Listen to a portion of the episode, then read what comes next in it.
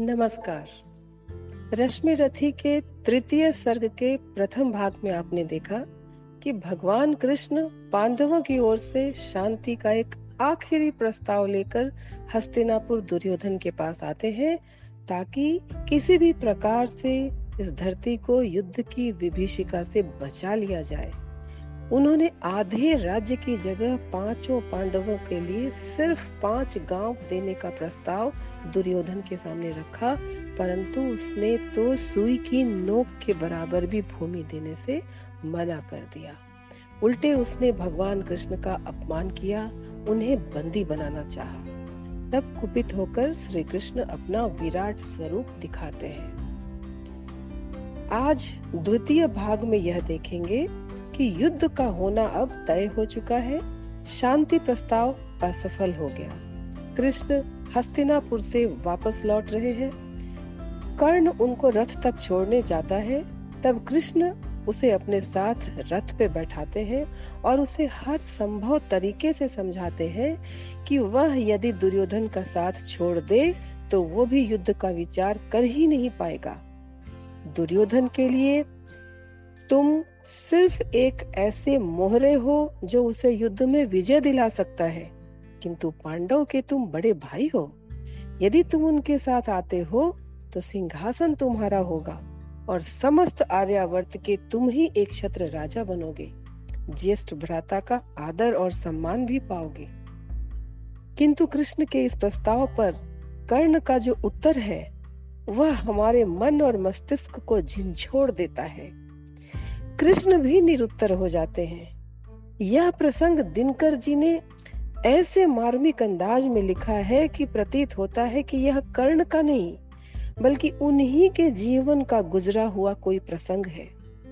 इसका एक एक शब्द उनकी दिल की गहराइयों से निकला हुआ है और सुनने वाले के दिलों को भी कहीं गहरे में छू जाता है। तो आइए आज का सर्ग सुनते हैं।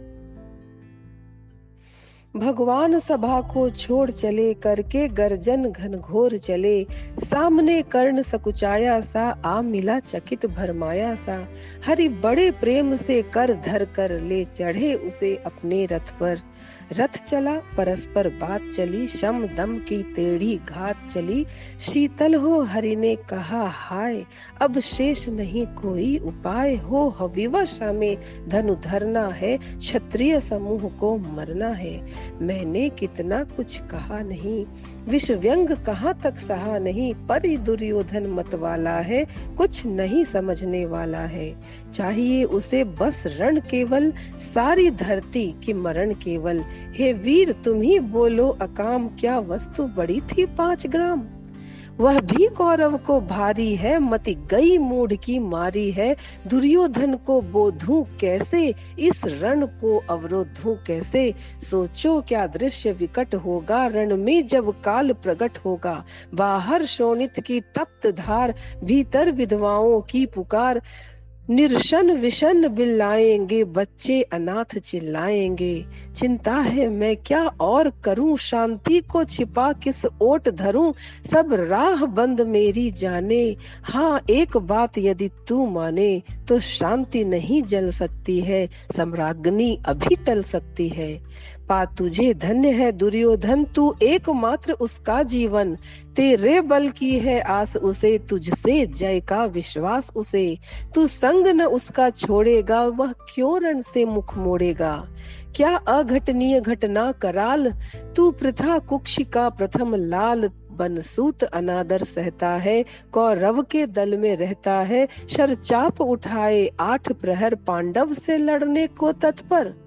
माँ का स्नेह पाया न कभी, सामने सत्य आया न कभी, किस्मत के फेरे में पड़कर पा प्रेम बसा दुश्मन के घर। निज बंधु मानता है पर को, कहता है शत्रु सहोदर को, पर कौन दोष इसमें तेरा? अब कहा मान इतना मेरा? चल होकर संग अभी मेरे है जहाँ पाँच भ्राता तेरे। बिछड़े भाई मिल जाएँगे, हम मिलकर मोद मनाएँगे। कुंती का तू ही तनय ज्येष्ठ, बल बुद्धिशील में परम श्रेष्ठ। मस्तक पर मुकुट धरेंगे हम, तेरा अभिषेक करेंगे हम। आरती समोद उतारेंगे, सब मिलकर पाँव पखारेंगे। पद त्राण भीम पहनाएगा, धर्माधिप चंवर डुलाएगा। पहरे पर पार्थ प्रवर होंगे सहदेव नकुल अनुचर होंगे। भोजन उत्तरा बनाएगी, पांचाली पान खिलाएगी। आहा, क्या दृश्य सुभग होगा, आनंद चमत्कृत जग होगा। सब लोग तुझे पहचानेंगे, असली स्वरूप में जानेंगे। खोई मणि को जब पाएगी, कुंती फूली न समाएगी। रण अनायास रुक जाएगा, कुरुराज स्वयं झुक जाएगा। संसार बड़े सुख में होगा, कोई न कहीं दुख में होगा। सब गीत खुशी के गाएँगे, तेरा सौभाग्य मनाएँगे। कुरुराज समर्पण करता हूँ, साम्राज्य समर्पण करता हूँ। यश मुकुट मान सिंहासन ले, बस एक भीख मुझको दे दे। कौरव को तज रन रोक सके, भूखा हर भावी शोक सके। सुन सुन कर कर्ण अधीर हुआ, क्षण एक तनिक गंभीर हुआ, फिर कहा बड़ी यह माया है जो कुछ आपने बताया है। दिन मनी से सुनकर वही कथा मैं भोग चुका हूँ, ग्लानी व्यथा। जब ध्यान जन्म का धरता हूँ, उन मन यह सोचा करता हूँ, कैसी होगी वह माँ कराल? निज तन से जो शिशु को निकाल, धाराओं में धर आती है, अथवा जीवित दफनाती है। सेवती मास दस तक जिसको पालती, उदर में रख जिसको, जीवन का अंश सिखाती है, अंतर का रुधिर पिलाती है। आती फिर उसको फेंक कहीं, नागिन होगी वह नारी नहीं। हे कृष्ण, आप चुप ही रहिए, इस पर न अधिक कुछ भी कहिए। सुनना न चाहते तनिक श्रवण, जिस माप ने मेरा किया जनन। वह नहीं नारी कुल पाली थी, सर्पिणी परम विकराली थी। पत्थर समान उसका ही था सुत से समाज बढ़कर प्रिय था। गोदी में आग लगा करके, मेरा कुल वंश छिपा करके, दुश्मन का उसने काम किया, माताओं को बदनाम किया। माँ का भी पै न पिया मैंने, उल्टे अभिशाप लिया मैंने। वह तो यशस्विनी बनी रही, सबकी भौ मुझ पर तनी रही। कन्या वह रही, अपरिणीता, जो कुछ बीता, मुझ पर बीता। मैं जाति गोत्र से हीन दीन, राजाओं के सम्मुख मलिन, जब रोज अनादर पाता था, कह शुद्र पुकारा जाता था। पत्थर की छाती फटी नहीं, कुंती तब भी तो कटी नहीं। मैं सूत वंश में पलता था, अपमान अनल में जलता था, सब देख रही थी दृश्य प्रथा, माँ की ममता पर हुई वृथा। छिपकर भी तो सुधी ले न सकी, छाया अंचल की दे न सकी। पा पाँच तने फूली फूली, दिन रात बड़े सुख में भूली। कुंती गौरव में चूर रही, मुझ पतित पुत्र से दूर रही। क्या हुआ कि अब अकुलाती है? किस कारण मुझे बुलाती है? क्या पाँच पुत्र हो जाने पर सुत के धन धाम गंवाने पर या महानाश के छाने पर अथवा मन के घबराने पर नारियाँ सदै हो जाती हैं, बिछुड़े को गले लगाती हैं। कुंती जिस भय से भरी रही, तज मुझे दूर हट खड़ी रही, वह पाप अभी भी है मुझमें, वह श्राप अभी भी है मुझमें। क्या हुआ कि वह डर जाएगा? कुंती को काट न खाएगा? सहसा क्या हाल विचित्र हुआ? मैं कैसे पुण्य चरित्र हुआ? कुंती का क्या चाहता हृदय मेरा सुख या पांडव की जय? यह अभिनंदन नूतन क्या है? केशव, यह परिवर्तन क्या है? मैं हुआ धनुर्धर जब नामी सब लोग हुए हित के कामी। पर एक समय ऐसा भी था जब यह समाज निष्ठुर निर्दय, किंचित स्नेह दर्शाता था विश्व व्यंग सदा बरसाता था। उस समय सुअंक लगा करके, अंचल के तले छिपा करके चुंबन से कौन मुझे भर के ताड़ना ताप लेती थी हर? उस राधा को छोड़ भजू किसको? जननी है वही, तजू किसको? हे कृष्ण, जरा यह भी सुनिए, सच है कि झूठ मन में गुनिए। धूलों में था मैं पड़ा हुआ, किसका स्नेह पा बड़ा हुआ? किसने मुझको सम्मान दिया? निरपता दे महिमावान किया। अपना विकास अवरुद्ध देख, सारे समाज को क्रुद्ध देख। भीतर जब टूट चुका था मन आ गया अचानक दुर्योधन। निश्चल पवित्र अनुराग लिए मेरा समस्त सौभाग्य लिए। कुंती ने केवल जन्म दिया, राधा ने माँ का कर्म किया, पर कहते जिसे असल जीवन देने आया वह दुर्योधन। वह नहीं भिन्न माता से है, बढ़कर सहोदर भ्राता से है। राजा रंक से बना करके, यशमान मुकुट पहना करके, बाहों पर मुझे उठा करके, सामने जगत के ला करके, कर्तव्य क्या क्या न किया उसने, मुझको नव जन्म दिया उसने। है ऋणी कर्ण का रोम रोम जानते सत्य यह सूर्य सोम, तन मन धन दुर्योधन का है, यह जीवन दुर्योधन का है। सुरपुर से भी मुख मोड़ूँगा, केशव मैं उसे न छोड़ूँगा। सच है मेरी है आस उसे, मुझ पर अटूट विश्वास उठे। हाँ सच है मेरे ही बल पर, ठाना है उसने महासमर। पर मैं कैसा पापी हूँगा, दुर्योधन को धोखा दूँगा।